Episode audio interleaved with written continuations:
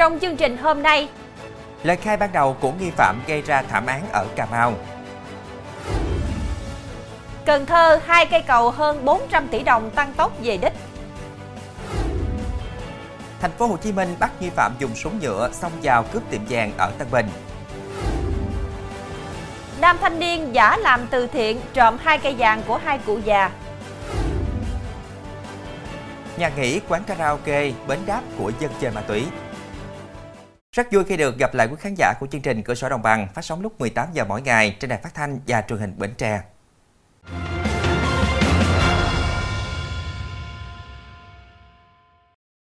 Thưa quý vị, sáng nay, Ủy ban dân tỉnh Bến Tre tổ chức hội nghị công bố quy hoạch tỉnh Bến Tre thời kỳ 2021-2030, tầm nhìn đến năm 2050 nhằm công bố rộng rãi các nội dung của quy hoạch tỉnh và thông tin truyền tải định hướng phát triển tỉnh Bến Tre trong giai đoạn tới.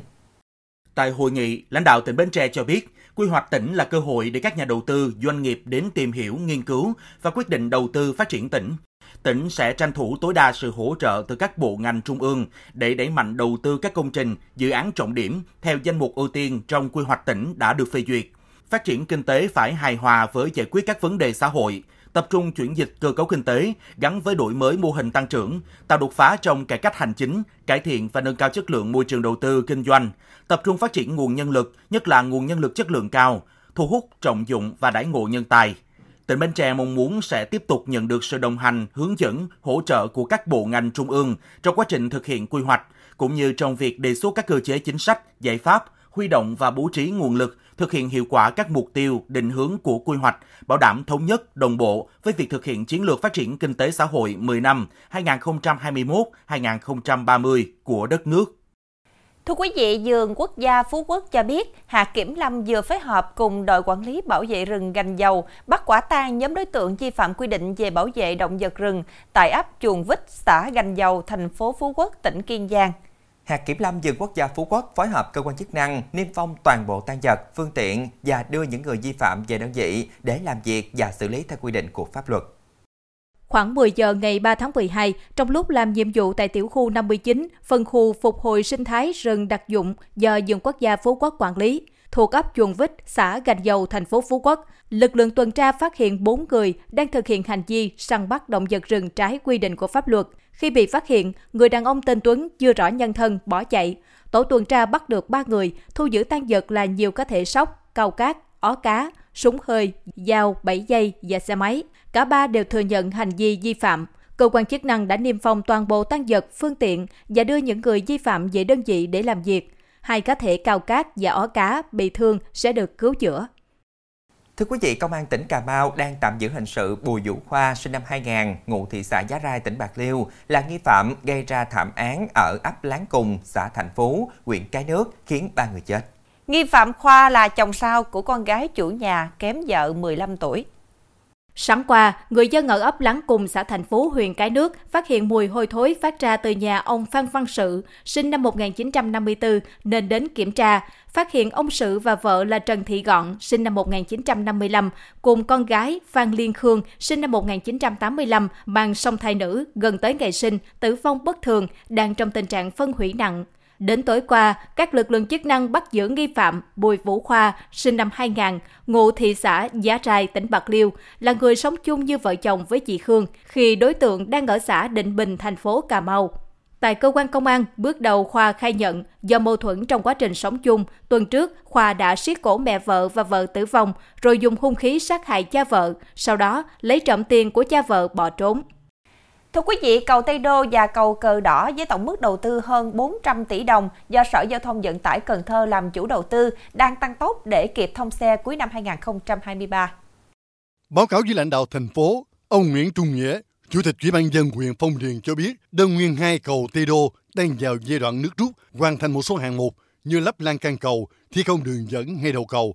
Về công tác giải phóng mặt bằng, ông Nghĩa cho biết hiện còn 4 trường hợp chưa đồng ý bàn giao hiện đang tuyên truyền vận động trường hợp cần thiết có thể cưỡng chế để đảm bảo tiến độ.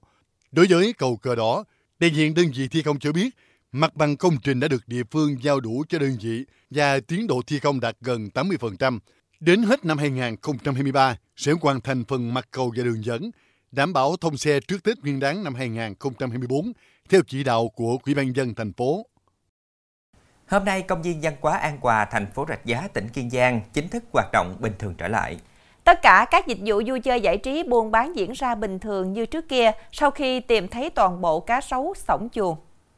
Ông Lê Quang Nghĩa, Giám đốc Công viên Văn hóa An Hòa cho biết đơn vị đã hoàn tất các thủ tục cần thiết với cơ quan chức năng về việc phối hợp xử lý số cá sấu nuôi tại công viên bị sóng chuồng tại Văn Hòa. Trước đó, vụ việc cá sấu sống chuồng đã làm cho nhiều người quan mang. Để đảm bảo an toàn cho người dân và tránh gây thiệt hại về người, công viên tạm ngưng các hoạt động vui chơi có liên quan đến các hồ, các trò chơi gần khu vực các lùm cây bụi rậm, nơi cá sấu có thể trú ngụ trong phạm vi công viên quản lý đặt các biển cảnh báo nguy hiểm xung quanh hồ và một số đầm lầy bụi rậm để cảnh báo người dân không lại gần khu vực nguy hiểm. Trong phần sau sẽ có Thành phố Hồ Chí Minh bắt nghi phạm dùng súng nhựa xông vào cướp tiệm vàng ở Tân Bình. Cháy nhà trong hẻm ở thành phố Hồ Chí Minh, một bé gái 8 tuổi tử vong.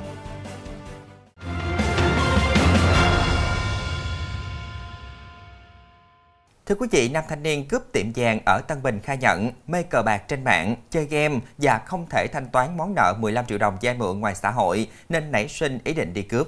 Phòng Cảnh sát hình sự BC02 Công an thành phố Hồ Chí Minh đang lập hồ sơ lấy lời khai với Nhữ Ngọc Long 23 tuổi, quê Đắk Lắk để điều tra về hành vi cướp tài sản. Cụ thể, vào lúc 14 giờ 25 phút ngày 3 tháng 12, một nam thanh niên cầm vật có hình dạng giống súng đi vào tiệm vàng trên đường Phạm Văn Hai, phường 5, quận Tân Bình, thành phố Hồ Chí Minh, do người phụ nữ tên gọi tắt là T làm chủ. Ngay khi phát hiện, chị T và người dân đã truy hô, khiến đối tượng lên xe máy tẩu thoát, nên tiệm chưa thiệt hại về tài sản. Đến 14 giờ 50 phút hôm qua, lực lượng chức năng đã bắt Long tại thành phố Thủ Đức. Tại cơ quan công an, Long khai nhận toàn bộ hành vi phạm tội, cho biết do cần tiền tiêu xài nên đầu tháng 12 năm 2023, Long lên kế hoạch cướp tiệm vàng. Về vật có hình dạng giống súng, cơ quan công an đã thu giữ, bước đầu xác định đây là súng nhựa.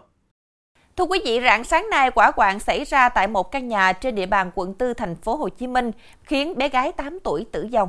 Vụ cháy còn khiến 5 xe máy bị thiêu rụi, cơ quan chức năng quận 4 đang điều tra nguyên nhân vụ cháy. Vụ cháy xảy ra vào khoảng 3 giờ 30 phút rạng sáng nay tại căn nhà trong hẻm Tôn Thất Thuyết, phường 15, quận 4. Cảnh sát phòng cháy chữa cháy đã triển khai lực lượng đến hiện trường phun nước để không cho đám cháy lan rộng. Lực lượng chức năng cũng hướng dẫn cho 10 người thoát ra bên ngoài an toàn. Khi đám cháy được dập tắt, cảnh sát phòng cháy chữa cháy tìm thấy thi thể của bé dê 8 tuổi và bàn giao cho công an địa phương xử lý. Về tài sản quả quạng còn làm cháy một số vật dụng sinh hoạt, 5 xe máy. Liên quan vụ cụ bà ở thành phố Thủ Đức, thành phố Hồ Chí Minh bị người lạ lừa làm từ thiện rồi trộm hai lượng vàng, công an thành phố Thủ Đức đã bắt giữ nghi phạm. Lực lượng chức năng đang khẩn trương lấy lời khai nghi phạm để phục vụ công tác điều tra. Bước đầu, người này khai nhận đã bán hết số vàng lấy trộm và dùng tiền này tiêu xài cá nhân và mua lại số vàng khác. Trước đó, vào khoảng 17 giờ chiều 28 tháng 11, hai vợ chồng cụ già ngoài 70 tuổi đang ở nhà trong hẻm trên đường Lương Định của phường An Phú, thành phố Thủ Đức. Thì có một nam thanh niên lạ mặt chạy xe đến. Người này sau đó trò chuyện với cụ bà như đã quen biết từ trước, đóng giả làm từ thiện và nói sẽ có đoàn từ thiện tới thăm. Sau đó người này yêu cầu cụ bà mang vàng đang đeo trên người gồm hai sợi dây chuyền vàng, hai mặt dây chuyền vàng và bốn nhẫn vàng đi cất vì khi đoàn từ thiện đến thấy có đeo vàng sẽ không giúp đỡ. Khi cụ bà cướp vàng vào trong phòng ngủ thì nam thanh niên đi theo với lý do quay phim cảnh sinh hoạt để gửi video ra nước ngoài. Khi hai cụ không để ý, người này đã lấy trộm vàng trên. Nhận được tin báo, Công an phường An Phú và Công an thành phố Thủ Đức đã hấp giao cuộc điều tra truy xét vụ việc. Đến sáng nay, công an đã bắt giữ nghi phạm tại quận Bình Thạnh. Thưa quý vị, do mâu thuẫn tình cảm từ trước, sáng qua, Nguyễn Văn Đệ, 35 tuổi, ở huyện Văn Giang, tỉnh Hưng Yên, đã cầm một con dao xông vào đe dọa khống chế chị NGT, 32 tuổi, chủ tiệm spa ở xã Thắng Lợi, huyện Văn Giang. Sau khi khống chế chị T, Đệ đã khóa chặt cửa tiệm spa. Lúc này trong quán còn có chị H, 24 tuổi, nên cũng bị đối tượng khống chế. Ngay khi nhận được thông tin, Công an tỉnh Hương Yên đã xuống hiện trường chỉ đạo các lực lượng tuyên truyền vận động đệ buông hung khí thả người. Đến 16 giờ 30 phút cùng ngày, đệ đã thả chị H nhưng vẫn khống chế chị T. Các lực lượng công an tỉnh Hương Yên tiếp tục thuyết phục kêu gọi đệ thả chị T. Tuy nhiên đệ vẫn ngoan cố tiếp tục khống chế chị T, không hợp tác với lực lượng công an. Đến 19 giờ tối qua, Căn cứ vào tình hình thực tế, Giám đốc Công an tỉnh Hưng Yên đã ra lệnh cho các lực lượng triển khai phương án bắt giữ và đã nhanh chóng khống chế, bắt giữ được đối tượng đệ, giải cứu được chị Tê thành công an toàn. Sau khi đối tượng đệ bị bắt giữ, lực lượng công an đã tiến hành xét nghiệm ma túy đối với đệ. Công an huyện Giang Giang đang tiếp tục củng cố hồ sơ, xử lý theo quy định của pháp luật. Thưa quý vị, Công an huyện Nông Cống, tỉnh Thanh Hóa vừa phát hiện bắt giữ ba nghi phạm có hành vi sản xuất và tàn trữ buôn bán pháo nổ trái phép. Đáng chú ý, đối tượng còn xây dựng căn hầm bí mật phía sau nhà riêng để sản xuất pháo nổ trái phép. Trước đó khoảng 22 giờ 25 phút ngày 29 tháng 11, Công an huyện Nông Cống bắt quả tang Văn Anh đang tàn trữ 29 kg pháo nổ, sau đó bắt giữ Thành và Dũng để điều tra về hành vi sản xuất, buôn bán, tàn trữ pháo nổ trái phép. Khám xét nơi ở của Thành, lực lượng công an phát hiện phía sau nhà riêng của Thành có căn hầm bí mật, cửa hầm dùng khóa điện tử có bảo mật.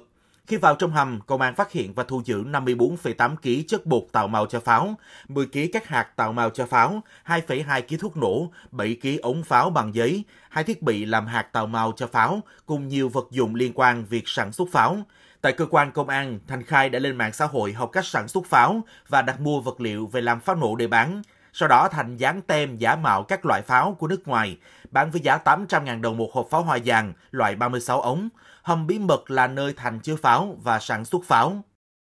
Thưa quý vị, Công an tỉnh Bắc Ninh đang điều tra vụ án mạng đặc biệt nghiêm trọng khiến hai người chết, hai người bị thương mới xảy ra tại phường Trang Hạ, thành phố Từ Sơn, tỉnh Bắc Ninh. Do mâu thuẫn tình cảm, một nam thanh niên đã dùng dao đâm hai thiếu nữ tử vong. Nghi phạm sau đó còn đuổi chém một nam giới khác rồi tự tử nhưng bất thành.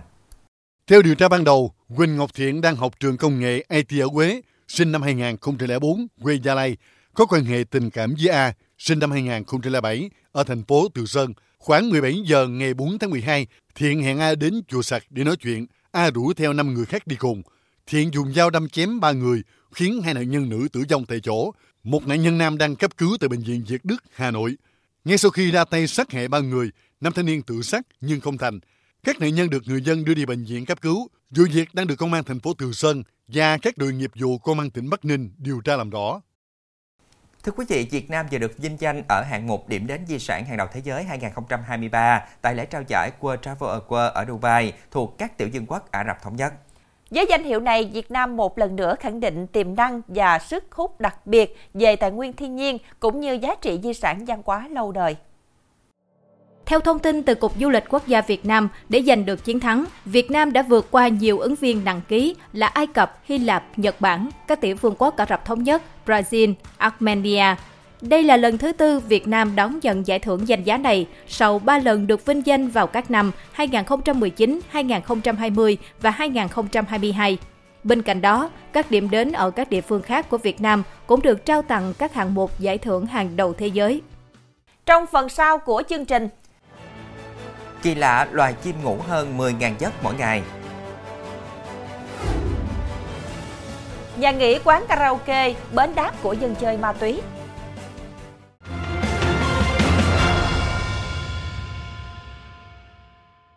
Thưa quý vị, ở người, ngủ gật trong vài giây là dấu hiệu của việc chúng ta đã ngủ không đủ giấc và có thể nguy hiểm trong một số tình huống, chẳng hạn như khi điều khiển phương tiện tham gia giao thông.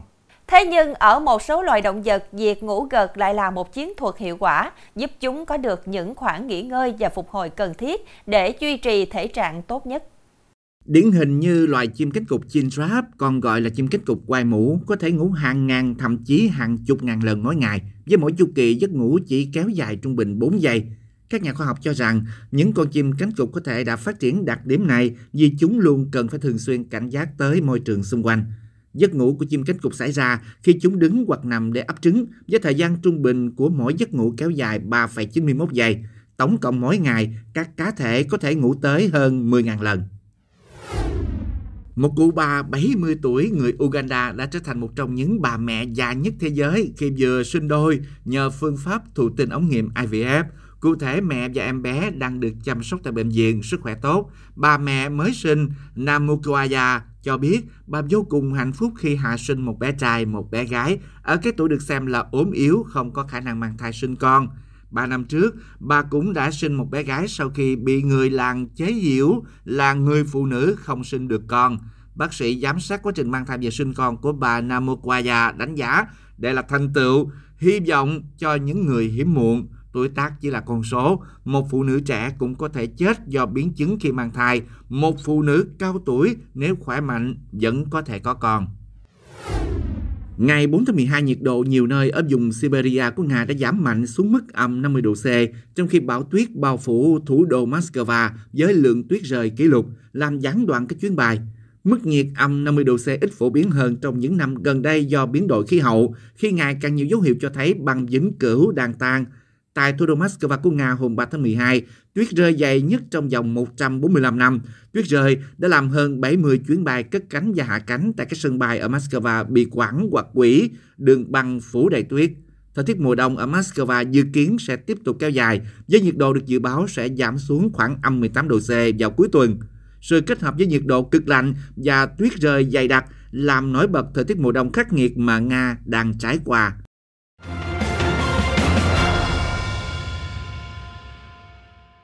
Thưa quý vị, thời gian gần đây, tình trạng tàn trữ sử dụng trái phép chất ma túy tại các cơ sở kinh doanh có điều kiện như dịch vụ karaoke, nhà nghỉ có dấu hiệu gia tăng với thủ đoạn ngày càng tinh vi.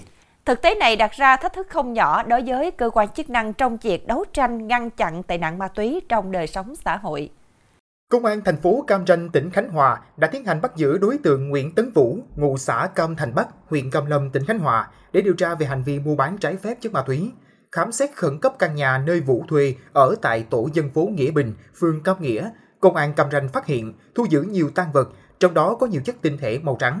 Cũng tại một căn nhà trọ ở tổ dân phố Hòa Bình, phường Cam Nghĩa, ngày 29 tháng 8, Công an thành phố Cam Ranh phối hợp với Công an phường Cam Nghĩa tiếp tục bắt giữ đối tượng Nguyễn Thành Nhân, ngụ xã Cam Hòa, huyện Cam Lâm để điều tra về hành vi tàn trữ trái phép chất ma túy. Qua kiểm tra, căn phòng trọ là nơi ở của Nguyễn Thành Nhân, lực lượng công an phát hiện một bịch ni lông bên trong chứa gần 40 gram ma túy đá. Phường Cam Nghĩa có nhiều cái cơ sở kinh doanh có điều kiện như khách sạn, nhà nghỉ, nhà trọ và cái karaoke. Đây là cái cái nơi mà tội phạm ma túy thường lợi dụng để để hoạt động mua bán cũng như là tàn trữ. Các đối tượng thường là những cái từ nơi khác đến địa bàn hoạt động chọn những cái nơi là là xe khu dân cư để che mắt lực lượng công an, các đối tượng sử dụng ma túy cũng chọn những quán karaoke làm bến đáp. Phòng Cảnh sát điều tra tội phạm về ma túy phối hợp Phòng Cảnh sát cơ động và Công an huyện Long Thành, tỉnh Đồng Nai đã đồng loạt triển khai lực lượng đột kích vào quán LV Club ở khu Phước Hải, thị trấn Long Thành, huyện Long Thành để kiểm tra hành chính. Tại thời điểm kiểm tra, lực lượng công an phát hiện trong quán LV Club có khoảng 180 người đang tụ tập vui chơi trong tiếng nhạc lớn, trong đó có nhiều đối tượng có biểu hiện phê ma túy, khi thấy công an, nhiều đối tượng bỏ chạy nhưng đã bị lực lượng chức năng kịp thời bắt giữ. Thực tế cho thấy, sự phát triển của kinh tế xã hội kéo theo nhu cầu hưởng thụ của con người, nhất là đối với một bộ phận giới trẻ. Đó cũng chính là lý do giải thích vì sao xuất hiện ngày càng nhiều tụ điểm vui chơi giải trí. Tuy nhiên, hoạt động của các cơ sở kinh doanh có điều kiện này đã và đang tiềm ẩn rất nhiều mối nguy cơ về an ninh trật tự. Nhiều điểm kinh doanh vũ trường, quán bar đã lén lút biến thành tụ điểm khi dân chơi ma túy ồ ạt tìm bến đổ, đang là một vấn nạn nhức nhối gây ra nhiều bất an cho cộng đồng. Lý nghiêm đối với những trường hợp bảo kê, à, làm ngơ hay là thiếu trách nhiệm để cho những cái cơ sở kinh doanh quán bar karaoke hoạt động công khai trắng trợn trong thời gian giảm mà không bị phát hiện. Đặc biệt là phải xác định được trách nhiệm của đơn vị, cá nhân, người đứng đầu những nơi mà để ra tình hình tội phạm và tệ nạn ma túy phức tạp, kéo dài, không bị xử lý đúng theo tinh thần chỉ thị 36 năm 2019 Bộ Chính trị vừa ban hành. Cơ nhất thì vẫn phải là giảm được cái tình trạng người nghiện ma túy và người sử dụng ma túy. Thì có hai vấn đề.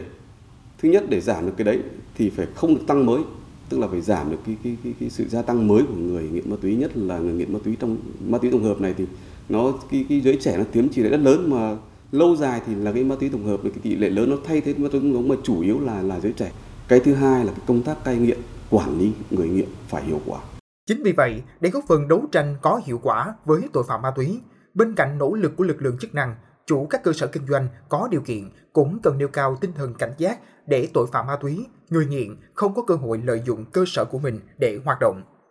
Ngoài ra, lực lượng chức năng cần thường xuyên kiểm tra, kiểm soát để chủ động nắm tình hình, kịp thời phát hiện, ngăn chặn các hành vi tàn trữ, tổ chức sử dụng trái phép chất ma túy, xử lý kiên quyết nghiêm minh đối với chủ cơ sở kinh doanh để xảy ra vi phạm và tội phạm liên quan đến ma túy tại cơ sở mình quản lý hoặc có hành vi tiếp tay bao che cho các đối tượng tổ chức sử dụng trái phép chất ma túy. Thông tin vừa rồi cũng đã khép lại chương trình hôm nay. Hẹn gặp lại quý khán giả vào lúc 18 giờ ngày mai trên đài phát thanh và truyền hình Bến Tre. Thu Quyền, Hải Đăng xin kính chào tạm biệt.